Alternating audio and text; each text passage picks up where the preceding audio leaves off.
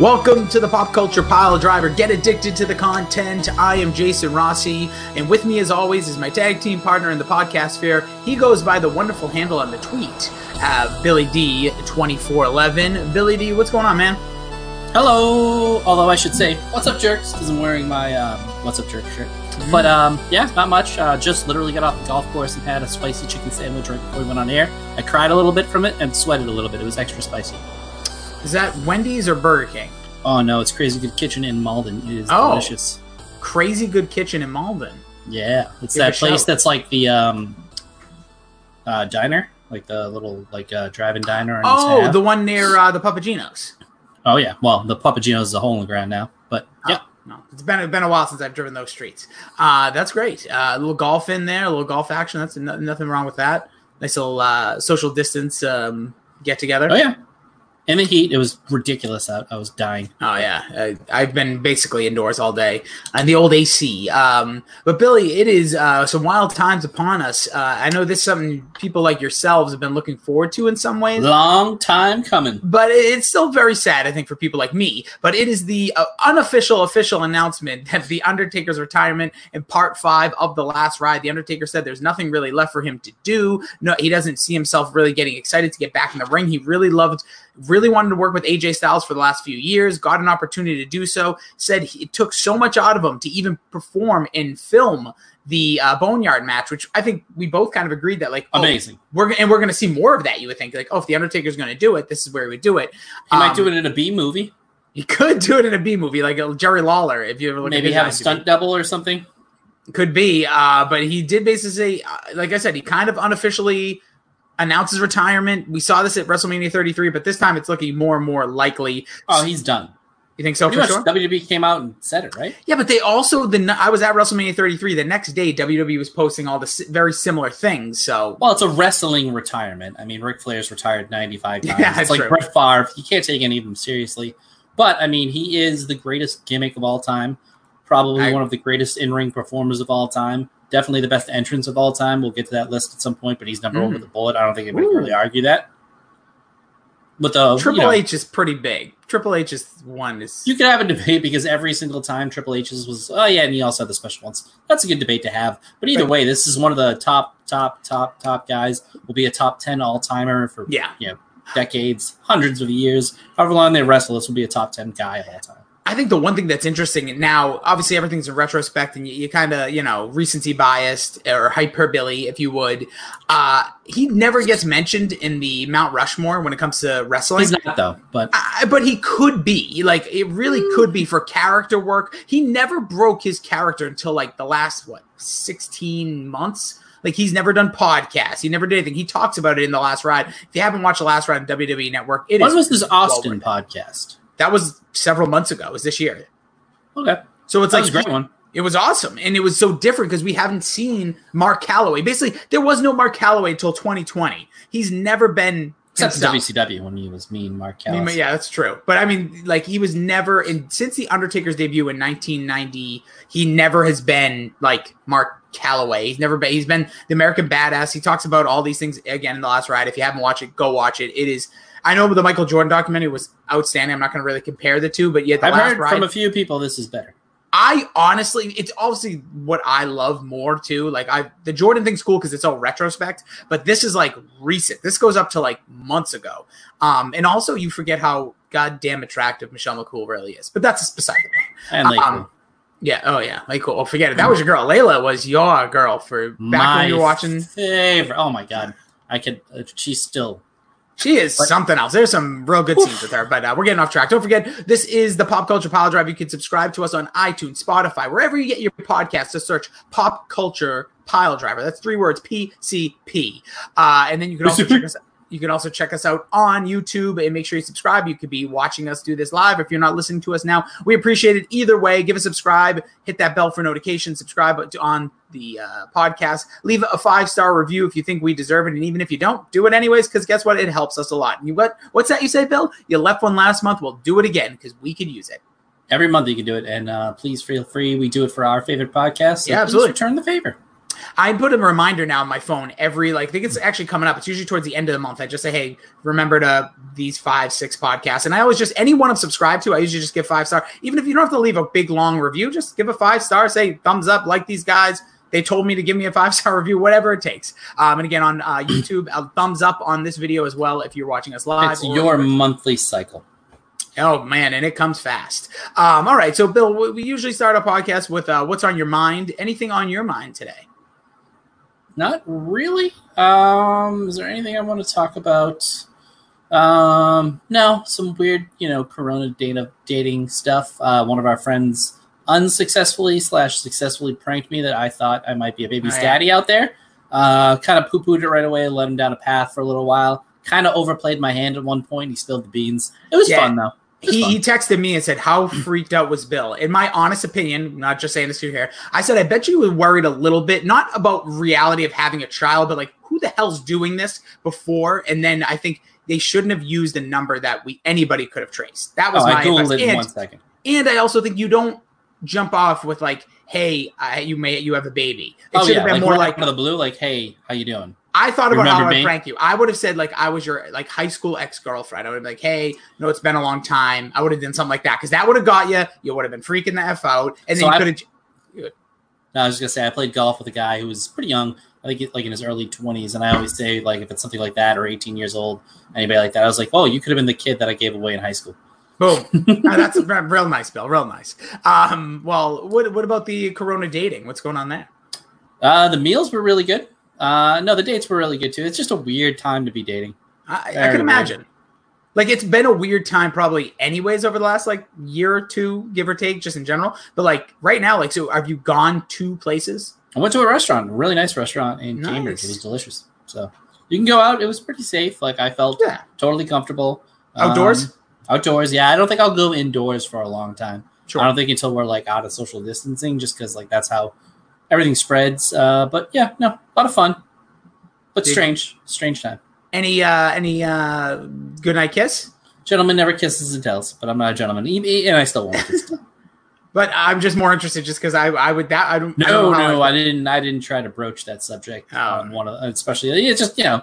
Hey, uh, when's the last time you uh, took your temperature? Like, imagine like a yeah. good icebreaker. When's the last time you took your temperature? Uh, clean clothes? Did you just get out of the shower? Uh, interesting times nonetheless. But uh, think about hand stuff you can put on a glove. It's true. It's very true. Put a, put a, glove everywhere, Bill. Clean, keep it clean. Actually, I was told by a scientist that's not a scientist on Google that having sex, safe sex, is one of the most safe things you can do. I don't believe that one bit, but sure. Well, if the if you are wearing said protection, it's really safe. That's for coronavirus say. Coronavirus or to not for, have kids? Well, obviously the kid side, but yeah, coronavirus. They say that you can't, you know, pick it up. Just don't eat uh, out the back door. That's the one big thing that I've heard. Never do. So, so sorry about your uh, your favorite thing to do. Uh, the only thing now, speaking about, we're getting a little weird, go down rabbit holes here. Just briefly, we're not going to get into this too much. The whole hashtag Speak Out. I don't know how much you've seen about this with wrestling. There is a lot of smucks in wrestling right now, mm-hmm. and they're all getting called out. People are losing jobs, suspended. Um, people from Matt Riddle to Jordan Devlin in WWE to Jack Gallagher was fired over it. Um, I'm not again not going to get into the allegations, but the overall gist is that a lot of these guys, there's a lot of sexual harassment to sexual like misconduct on them. A lot of independent wrestlers. Joey Ryan, famously known as the guy who you know basically his move is to grab other guys' dicks, or he they grab his dick and he does like a flip off of it. Very goofy, very ridiculous. Um, but yeah, he has a lot of bad track record. Was just released by Impact Wrestling. If you know, if stuff like this is really happening, Matt Riddle, like there's like some conflicting reports, but if this stuff is really happening, I'm so happy that these guys are being called out. This, if this one thing about coronavirus, from what we're seeing for you know equality to all these other things, like, let's get it all out now. Let's let's rip the band-aid off, get rid of you know all these things that are out there, and so we can come back stronger, come back together. But this is there's no room for this crap. Oh, absolutely not. It's intolerable. You shouldn't tolerate it. I mean, I'm glad that they're coming out and telling the stories, and hopefully that you know they get them out there and get the guys out of wrestling who shouldn't not even be in wrestling, but really be around anyone. I mean, that's just horrible stuff that a lot of these guys have at least at this point allegedly done. So Yeah, uh, it's an ugly, ugly thing. I did see one thing. Pete Dunne tweeted like, "Don't give up on British because it's a lot of British wrestlers. If Mhm. you Google, it's like guys I'm not super familiar with and guys that we know from you know WWUK and there on. It's just it sucks. It's bad. I'm glad these women are speaking out. If things have happened to you in any some situation like this, speak out. Let it be known. Let's let's clear the air. Clean it. These people don't deserve to you know be idolized or put on television on a weekly basis. But no, it's time to tear down the old systems and all of Yeah. these situations we're currently in, and you know make sure everybody is on equal footing. The women's revolution in wrestling is pretty real. It's been a real thing for a long time, Yep. and hopefully this is you know a next you know not step in the business technically like on air, but in like the right direction for them behind the scenes too. Completely agree. All right. On a much lighter note, Bill, 24 years ago today was King of the Ring 1996, the famous day that Austin 316 was born. Now, Bill, I'm going to pop quiz you on this. Do you know, or can you guess, the members in the King of the Ring semifinal, the four King of the Ring semifinalists that night? Jake the Snake Roberts, That's one. Who did he beat in the fir- in the first round of the night? Triple H. Nope. Triple H, just so you know, this is during the time when he was being like punished. He was on a dark match against Aldo Montoya. That's all you need to know about him. Uh, I don't know.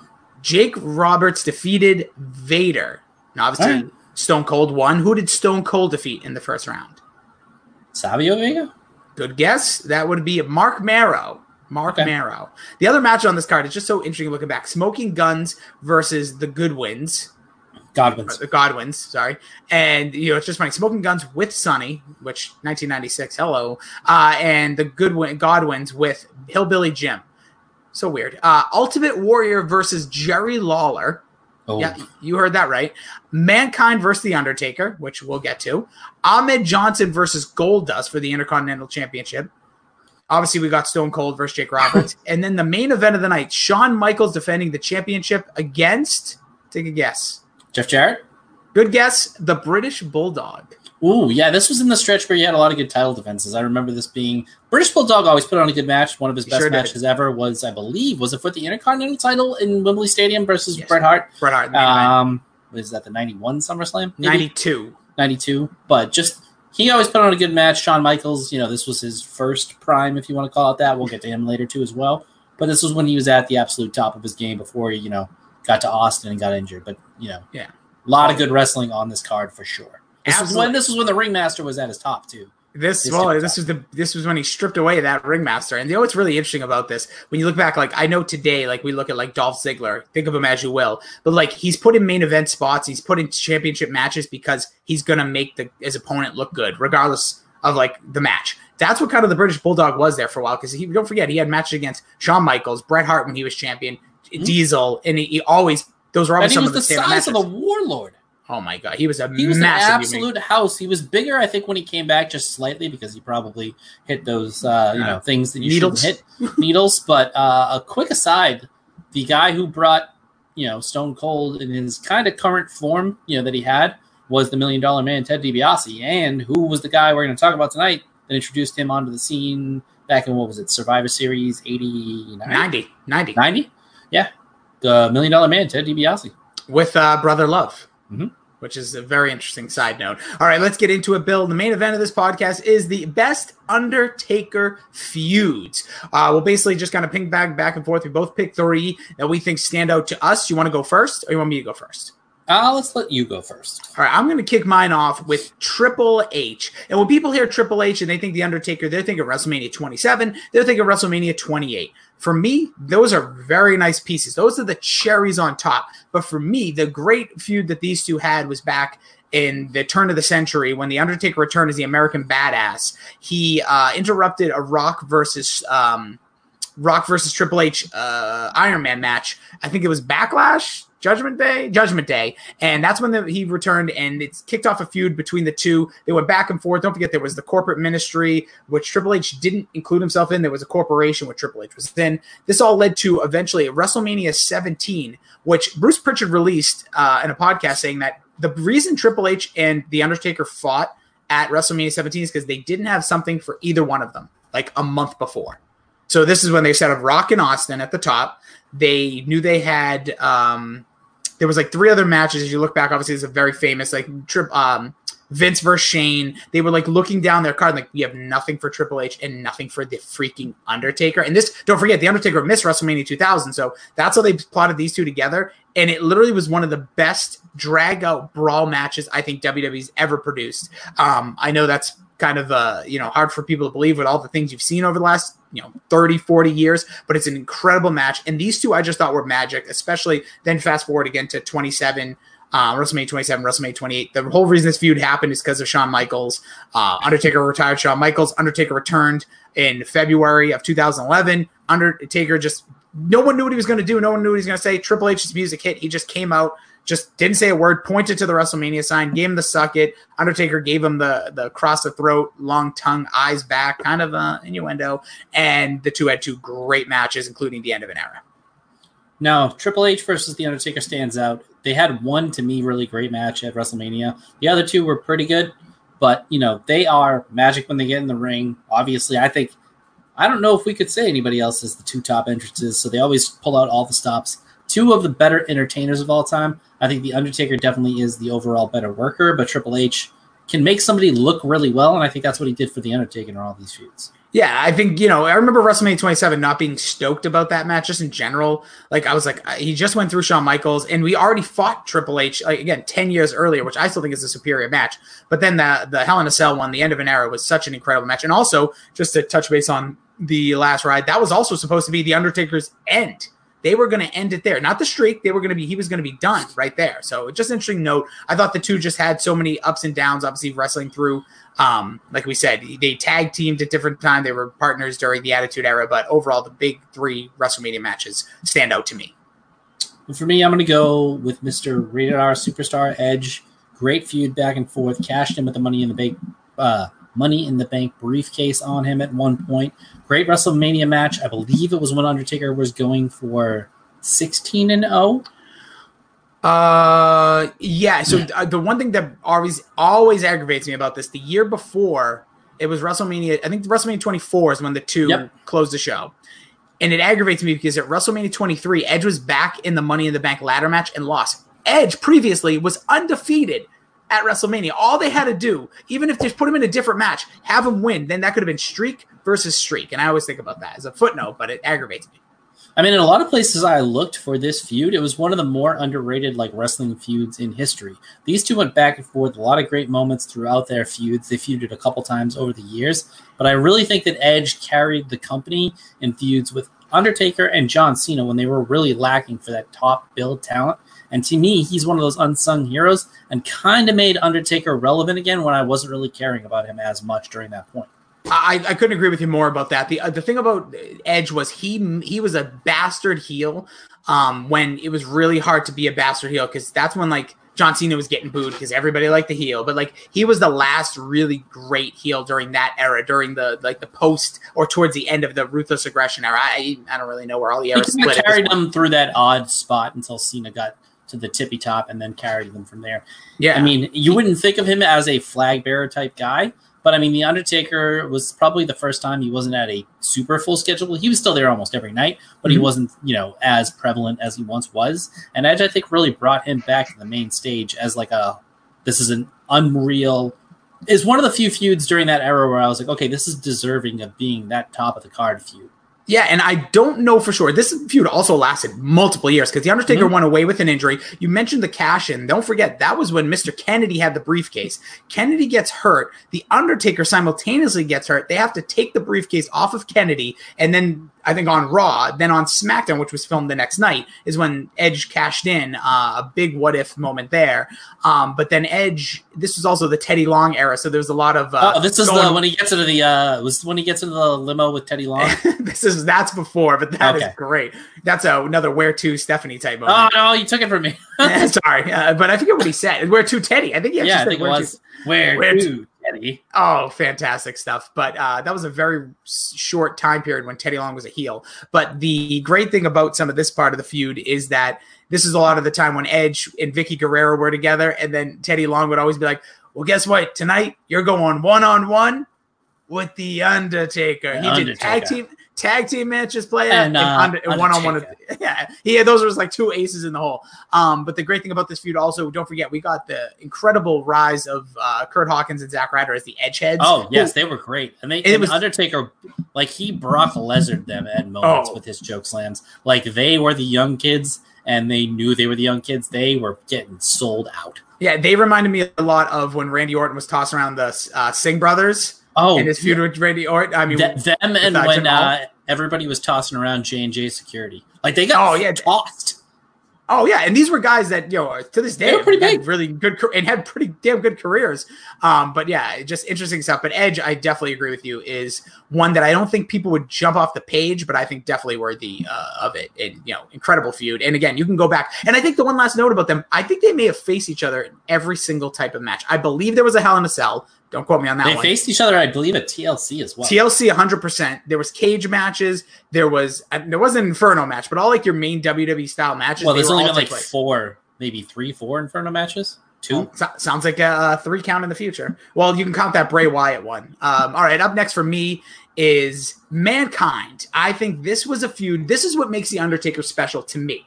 He was selfless. He barely, I couldn't tell you right now off the top of my head. What do you have? Eight, maybe? Eight championship runs between both belts, if that? Yeah, it was on the low end. It's the he doesn't need the belt type of deal, and he's the Yeah. one few guy that I really believe didn't need the belt because he was a pack. He was he was the whole effing show at one point. he, was, and he always elevated guys. That was like his specialty. And we're not talking about in the last 10 years. We're not even talking the last 20 years. Mankind came over as kind of like, you know, this weird character, and they put him in a feud with The Undertaker, all starting off with, um, I think it was a King of the Ring match we talked about here. And then later he had the uh, bra- Boiler Room Brawl. Which people like crap My over. mom, my mom was enthralled by that as a child with me. Like she wasn't a child. Yeah, she was a child, man. You were But like that lady. was like good shit back in the day. Like as I know, before it. Vince's good shit. That was awesome. Yeah, it was. It was different, and it was like when you think about the concept. Like if they did it today, everybody would crap on it No, for no reason. so.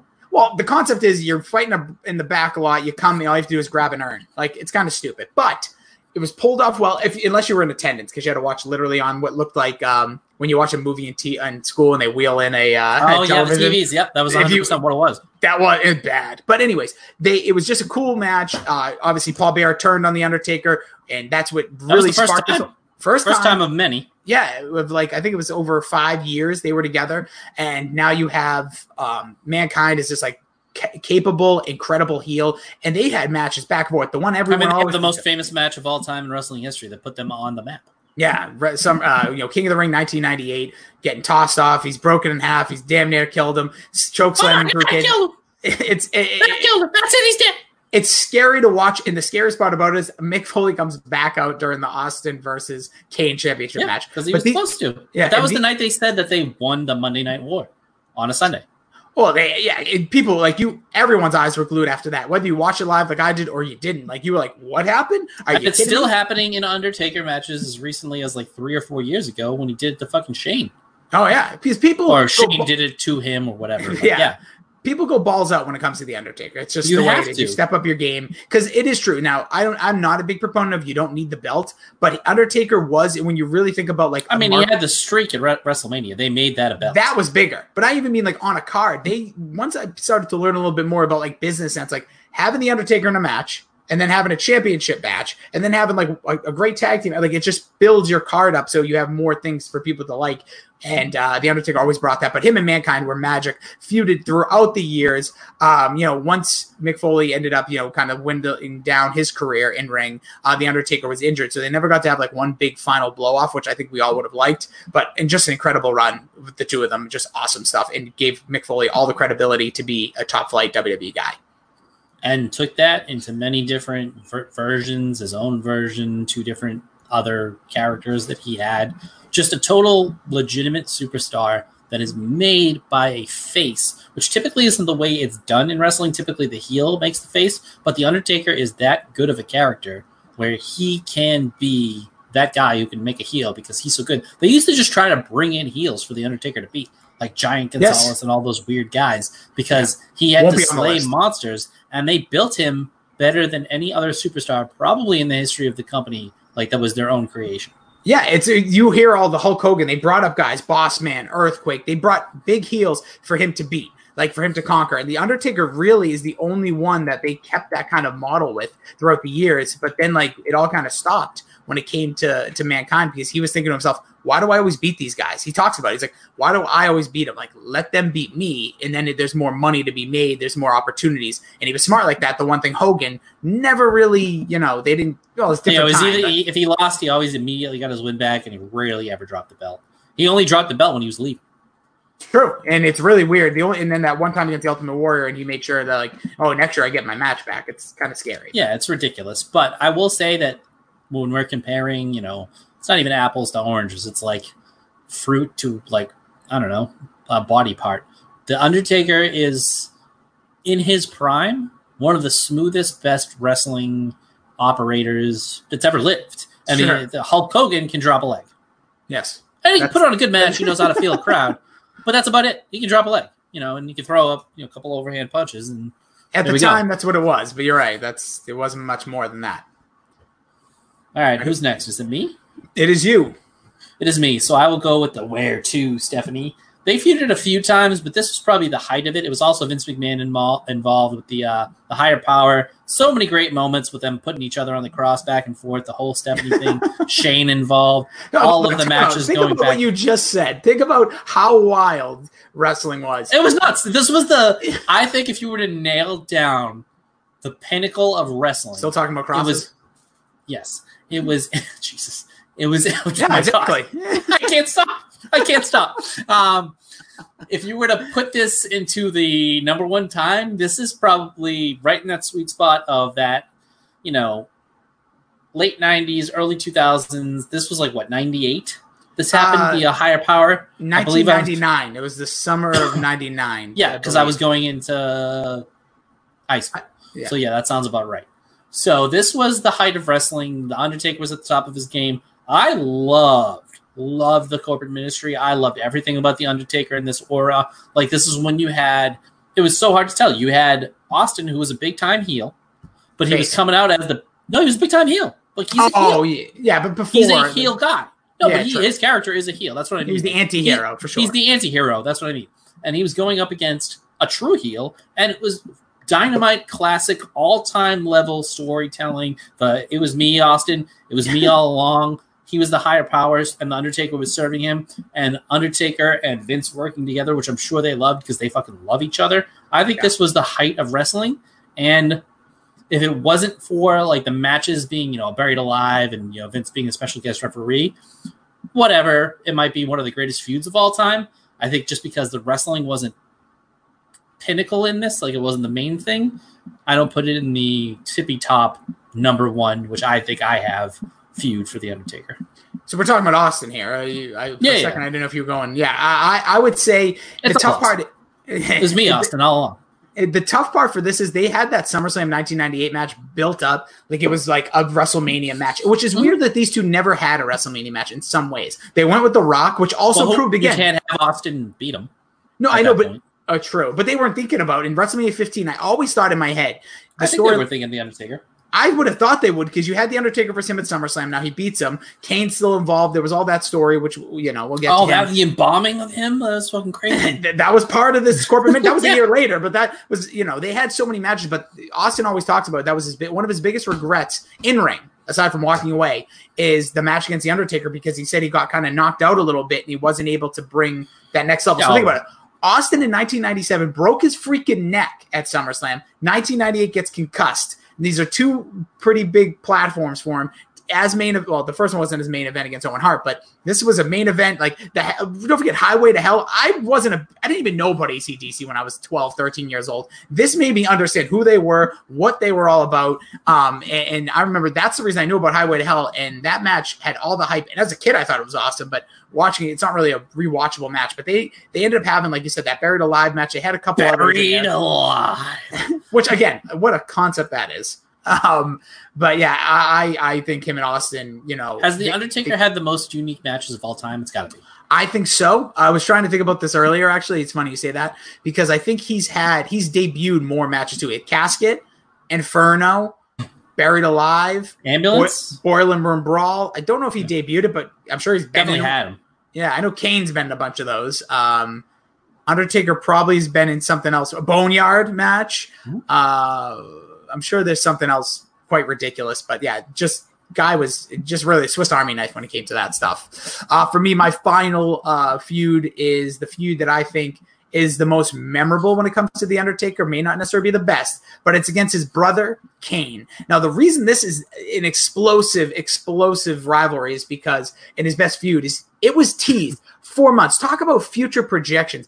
Paul Bearer was ripping promos on the Undertaker from like post WrestleMania 13 when he was a champion all the way up till his debut at Bad Blood against well opponent. Well, sure we'll be talking about soon, and and the first ever Hell in a Cell, which I don't even think we just mentioned Hell in a Cell in the matches too. But you had all of these hype stuff. Then Kane finally debuts. It, it, it's gotta be Kane.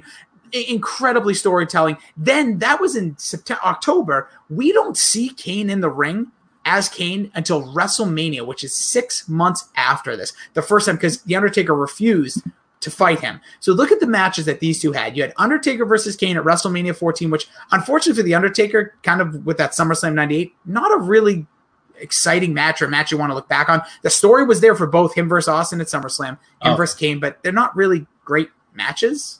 Like to be honest, um, That's that's what hurts that that feud with Austin a lot, and a little bit with this feud with Kane. Even though they can both go, they just kind of clunk together. Yeah, and at Unforgiven, the month later, he had the first ever Inferno match. Then they fought each other on a Raw for the number one contendership. They fought each other then as a part of a Hell in a Cell match on a Raw with uh, Mankind and Kane versus Austin and Undertaker, which the tags. Uh, then you know you had more tag matches involved. Then you started getting matches where the Undertaker was in triple threats versus Austin and Kane. Kane again faced the Undertaker later that year for the championship when Austin, you know, counted them both out, got fired. Then we got a casket match between Kane and the Undertaker on Raw. This is just in 1998. These two did it all. They were in the Deadly Games paper, um, where I think it was a double DQ because I think they both. I don't think anybody won, or maybe the Undertaker did win that one.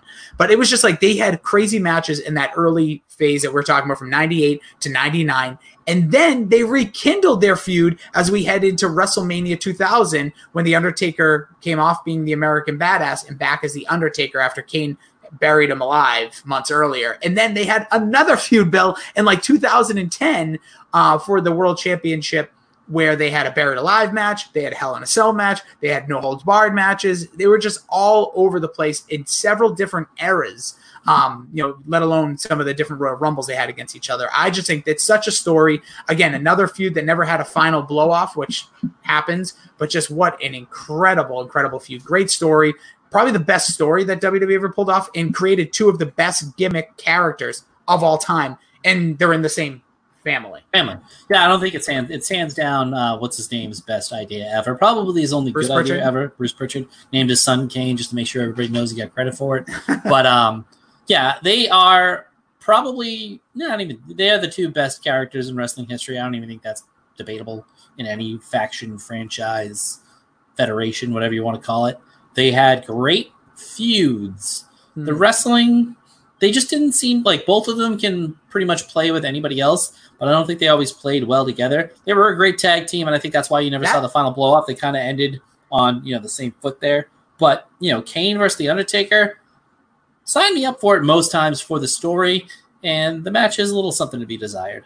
Yeah, if you want to look back on the very last time they fought as, you know, one on one, it was a buried alive match Kane versus The Undertaker at, uh, excuse me, a bragging rights 2010, Bill. Yes, bragging rights. So if you want to watch the last ever match against the two, the first one, WrestleMania 14. So number one with a bullet, uh, very fitting because that's how you know uh, Jim Ross would describe sweet chin music a lot of the times. number one with a bullet striking up the band. It's Shawn Michaels. I don't even think it's a question. The greatest wrestling match for a wrestling fan, like a wrestler's wrestler at WrestleMania 25. Then they did, did it again in 26. But they also had two great matches, and I believe 97. One was the In Your House, where I think The Undertaker, for one of the first times, did that ridiculous dive over the top rope, which he almost killed himself in one of the WrestleMania matches as well. I mean, him and Shawn Michaels were absolute magic. That first Hell in a Cell, I think, gets undersold because it was such a new concept, and it got ruined by the not ruined, but the ending happened where Kane came out. That's got to be Kane. Everybody thinks it's Jim Ross. That's actually Vince McMahon flipping out right there. But Yeah. just a great feud back and forth. Two people who at that time hated each other. And they did not get along. They did not like each other. I believe it was at WrestleMania 14 when The Undertaker famously said, like, if you don't take the ring, I'm going to kick the shit out of you for fucking real. Yeah, basically there was that rumor that he was taping his fists and stuff like that, as we saw mm-hmm. from you know Bruce Prichard talking about. It, a lot of people talking about it. There's no like 100 percent confirmation on, but basically the Undertaker in that podcast with Steve Austin basically said like, yeah, like if he didn't do it, like I would have gotten him. He didn't say like he wasn't actually sitting gorilla, but he said like, oh, without a doubt, I would have gotten him. Yeah, 100%. And he would have. I mean, Shawn Michaels is a big dude compared to me, but The Undertaker is nearly seven feet tall. And he, oh, at that time, he was in the best shape of his life. Recently, actually, looked pretty good against AJ Styles. Yeah. Very blown away. I'm glad I got that good taste in my mouth from The Undertaker right before we went away. But back to this feud, I mean, you go back and watch that 26 match, very good. Very, very good. Yep. Excellent match. I don't think anybody questions 25 is the better one. I think the feud leading into 26 might have been a little bit better. Oh, the yeah. Whole speech where he's like, I think it was at the Slammies, right? Let me get this one more time. You know, I won match of the year. I think I can beat him. Doesn't beat him.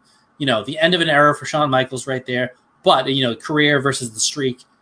It is a great told story throughout that WrestleMania 25 26. I didn't go back and do too much research on that, you know, 97 feud, but you know, the, the whole build up that whole year long for those two, and they delivered.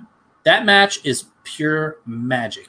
I mean, from start to finish, it's a 25 minute masterpiece. And I think that's what puts it over the top for me because you could put it up there probably in the Mount Rushmore of wrestling matches. I like a few other ones a little bit better, but this to me is the wrestling fans, like the true in between the ropes kind of guy, favorite match. Yeah, especially I think the most interesting part is you would never think WrestleMania 25, Undertaker, Shawn Michaels would be that because like a little less than 10 years ago. Yeah, it's just because you think like, oh, 25, those are two guys that are probably at the end of their career, you know, putting together a good match, but you wouldn't look back. Like you're thinking like where are the young stallions that would be putting that match. Don't forget mm-hmm. this was followed by, unfortunately, you know, that wasn't the main event. It was Triple H and Randy Orton was the main event of that year, which had one of the best storylines also going, but just didn't Again, that was the it, Stephanie one, right? Where he kissed her. Oh yes, that was punting all the McMahons.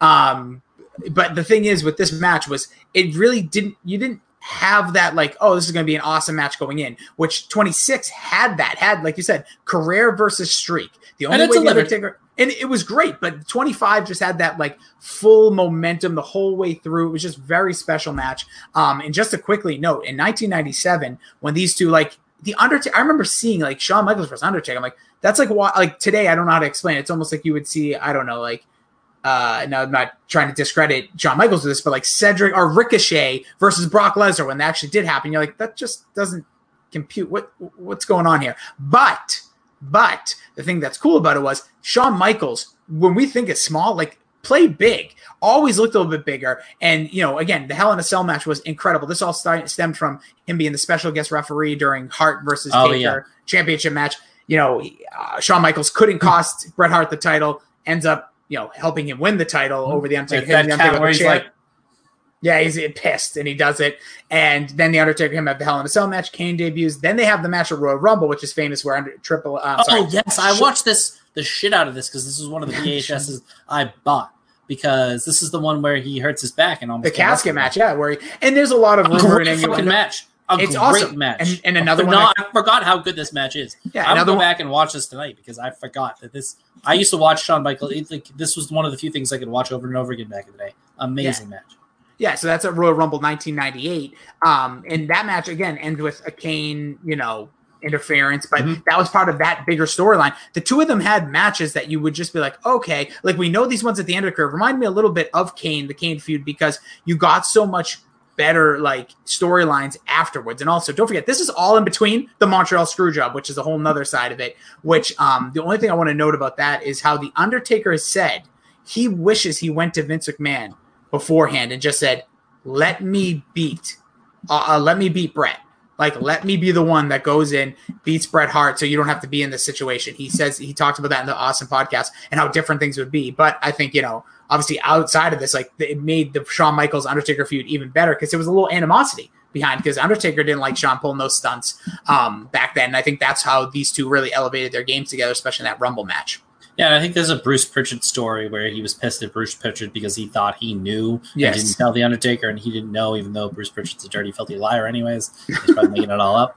Oh, I he's yeah, nah, he's just I don't know. He just tells the same story over and over again. I can relate because I do that too, so I guess I can't get too mad. but um, no, the Undertaker. I mean, I was him for three straight Halloweens. Oh, we were all. was- everybody had to be one, right? Yeah, I everyone was the one. gray gloved ones twice, and then I found purple dish gloves. I was able to pull off the purple one, which I was ecstatic about. Yeah. The only one I was more than him, I think I was Michelangelo, maybe three, also three or four straight Halloween. So wait, out of seven years, you were the same character. Yeah, I was always the same. Like, I, I was I was a ninja. No, no, no. I mean the Undertaker. The Yeah, but Undertaker. you don't do it three times. You, you- I couldn't be Bret Hart. That costume was too hard to make. I was the So the Undertaker, Undertaker once. was I- easy. I, was Purple Undertaker. I was called a witch several times, so I made sure to throw that freaking costume away because I was scarred. Uh, you know, I told You gotta do the made- tie right. You gotta cut the Oh, tie. ev- Bill, everything was pinpoint. I got to find a picture. It looked good. People just don't know. And so they're like, oh, look at the witch. I'm like, I'm not a witch. A witch is a woman. I am the You GD Undertaker. I did it all. I did it all. I was pissed. They're like, oh, look at the witch. I'm like, I'm not a witch. And then one time I dressed up as a ghost and they kept calling, and I was supposed to be a scary ghost. Casper. And they call me Casper. We told you the story in the past. Oh my God. And then the one guy at the end is just like, when what are you? I'm like, Casper. He's like, oh, I thought you were a scary ghost. Pissed me off. But anyways, back to this feud. The last thing I would say, like, I, there's one match. I'll be honest. I don't think I've ever seen. I don't think I've ever seen at Ground Zero, the In Your House. I think it was the first time the two fought because it was right after. Oh yeah, this was the one I was talking about where he did the dive over the rope. Oh, that's it. Yeah, that must have been true. I don't know. Yep. Like that match doesn't. See, I don't remember it either, but like probably you know seven, eight years ago when I was ripping through the top WWE matches of all time. This was in like the top fifty or seventy or something like that. Sure. I went back and watched it. It's like one of those Shawn Michaels masterpieces. Like I said, I thought that was the Jeff Jarrett one that he had. He Hmm. had a lot of those under the radar matches where they just threw him on the card against a really good wrestler, and it was fucking magic. And that was this was no exception. This was a great match. So it's going to be hard, but we'll get to it in a few moments. Our match of the pod, because for you, I think you have a lot there. So let's just end. Bill, what do you think the best version of the Undertaker was? I think the best version of the Undertaker was. It's hard to say. I loved the childhood Undertaker, the undefeated, the always rising up, the dead behind the eyes, the really like young one. You'll see him behind right there. That Look one at that with the tie. I would say that's probably two. I think the corporate ministry Undertaker. I just love a faction. I think he Mm. was so badass, and the way that he like ran that crew, I loved that. That was, was, my favorite. He was also speaking in like tongues and freaking oh, putting so hexes good. on people. And, and that music, the awesome theme. That theme and it rivals right up there. It's a little different. It Was with the Unholy Alliance with him and Big Show. Also yeah. had a very badass theme. For me, a lot of people don't like like look back for some reason this bad it's the american badass for me because i just love the promos the matches the entrance the style everything about this you can actually potentially quote right before he got injured and was away. He was kind of the American Badass Undertaker, but still as the right post corporate ministry post Unholy Alliance Undertaker. Um, was like cutting the same promos, coming out and talking. Uh, wasn't saying he was in the desert for 14 days, but really incredible stuff. I just thought the Undertaker's American Badass had some of the best matches. That's when he put Jeff Hardy over in an incredible match. That's when he was uh, him and Kurt Angle had a really really strong feud. And I just love that we got to hear him talk because I think he is an underrated talker. Say what again if you sleep with your sister. Oh, God, Like he, he, he was he was he was really good, and I think that's the was. thing that we talk about all the time with professional wrestling. When you can tap into your actual personality, and that's closer to his actual personality, is the American badass than uh, of Yes. you know a fucking crypt keeper, Undertaker, dead man. dead man, which I never got because an Undertaker is just a dude who works at a fucking morgue. Yeah, He's not a dead man. Like it would be one thing I don't know, but they still pulled it off beautifully. I don't care. It's a better name than I guess Dead Man. If he just came out as Dead Man, it would have been dumb. And it's also a good thing he didn't come out of that damn egg that night. Oh Um, my god, would have ruined do- him. They would have ruined the best thing Oh, they ever had. Do you think uh, he'll be back in the ring? Do you think we'll see him again? I kind of hope not because I don't think he can top the match with AJ Styles. That's one hell of a way to go out. It was kind of Undertaker meets American Badass in that field. They had the Undertaker symbol burning at the end, him on the motorcycle giving the high five. Uh, AJ off. Styles put him over, and you know, obviously he was gonna, but he made him look like a million bucks. And I kind of have a nice taste in my mouth for the Undertaker, as weird as that sounds. Hmm. But it's true. I nobody was hotter on this guy than me, and I had very low expectations for that match, and it exceeded it to no other level. I, it was probably the most I've been pleasantly surprised by a match in years. Hmm, interesting. Yeah, cool. Because I know you were down on him for years, and he's had some real clunkers over the past, like that ridiculous tag team match with Kane Ugh. and against Triple H and Shawn Michaels, which should have never happened. Uh, he had the match against Goldberg. One of the remember, Goldberg ones. so- I remember texting you like, "I'm never watching it, so don't even bother." And it was bad and it was scary. Uh, even like stuff, you know, later Brock Lesnar. He one of the did- Brock Lesnar ones was bad. Yeah, he did have an awesome match that you talk about again. Not people are going to note about it, but Extreme Rules last year, his last actual in ring match was with Roman Reigns bad. against Shane and, and Drew McIntyre, which was actually really good. You can see he was motivated, feeling good. I, I believe we'll see him again, to be honest, because this wasn't like an official retirement. Whether it's another like cinematic style, I think there's maybe one more in him. I don't know what it will be or why it will be. I just think that there's. I don't want to see him in anything unless it's cinematic and like very Yeah. minimal. Maybe he shows up in a Bray Wyatt thing to like take him on one Mm. day, or you have him come out one or two nights to kind of, you know, whoever the next Elias is when you need to squash him down a little bit. You have him come out and you know tombstone him or chokeslam Yeah. him.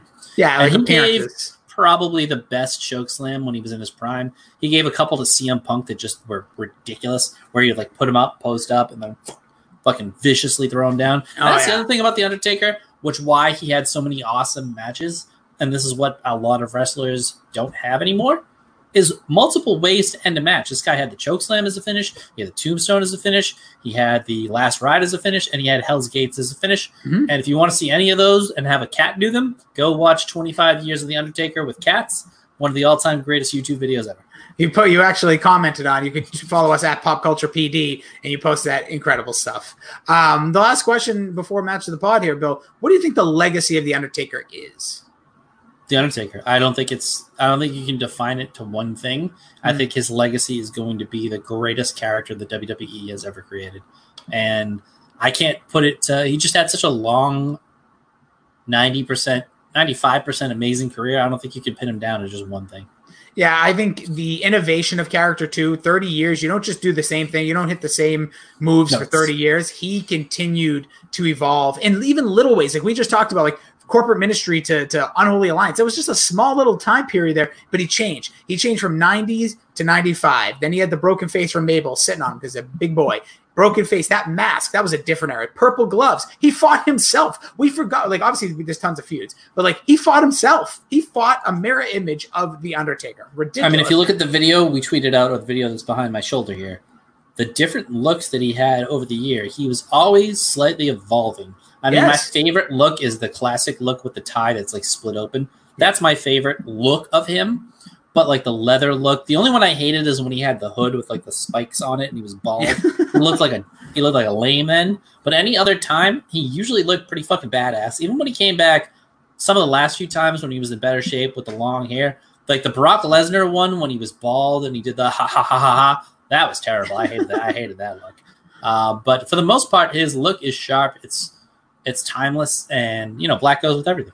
So, It does, and he he really that's what I think his legacy, just the evolution. I think there's very few people that can evolve as well as the Undertaker. I think you put Chris Jericho on that list. I actually put Ric Flair on that list for Oh, yeah. multiple reasons. You have to be around long enough too, but like he doesn't get enough credit, I don't think, for the evolution of his own character within really just one name, and wasn't like. Oh, he was a comedy act, and then he was. It was only very few little tinkerings, but he always made sure to do something a little different, which made him special Again, year after year.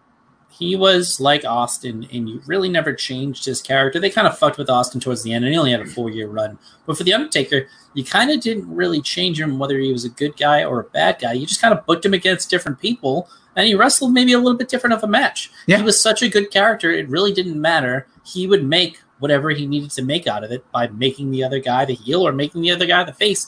Because the crowd, like, if you wanted him, if he wanted you to like him, you'd like him. If you wanted him to hate you, you'd hate him.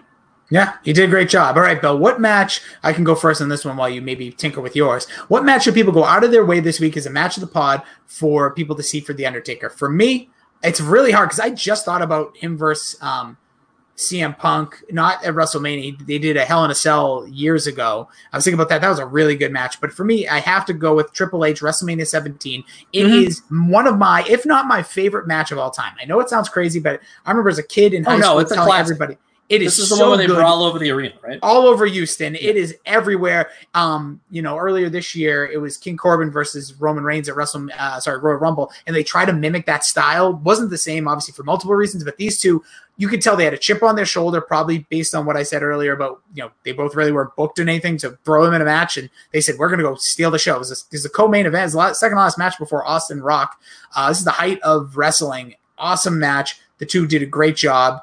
Uh, sledgehammers, last rides, all the finishes you talked about, choke slams, pedigrees, um, tombstones, everything. Awesome match. Go out of your way. I don't know how long the match is. I'm guessing like around 20 minutes, but it, it, it's everything you want out of an action packed 20 minute match. I will tell you to go watch the two that I mentioned. The one that you actually brought up and I forgot about. It's on the cover Zero? of the no, no, no, the uh, 97 Royal Rumble. Oh, yes, yes. 98, That's a 98, great match. 98, 98, 98, 98, That is a phenomenally told match, like January 98. Um, Phenomenal match. I mean, even after Michaels gets hit, you can see he's like, eh, but it doesn't phase him right away. I've actually, you know, I didn't do anything like that, but I broke my tailbone before. Like, it hurts like a mother. So for him to be able to finish that match, it's amazing. And like, there is no wasted motion between either one of these guys. So that match was great. And the other match I will tell you was the the Ground Zero in your house one. That one is absolutely bananas because I remember watching it probably about five years ago now for the first time. You know, I might have watched it when I was a kid, but I didn't remember it as, you know, this is a great wrestling match. It's probably each one of their like top 10 matches of all time, maybe even top five. It is that damn good. It It's is Shawn event, too. Michaels. Yeah, it's the both of them in their absolute tippy top. It's Shawn Michaels' original prime. It's The Undertaker, probably what, seven years after he debuted. So he's like in his Yeah. early 30s, maybe early, no, late 20s, early 30s. These guys are at the top of their game. And like they were, I, mean, I think Shawn Michaels is probably up there. Is he the best in ring performer of all time?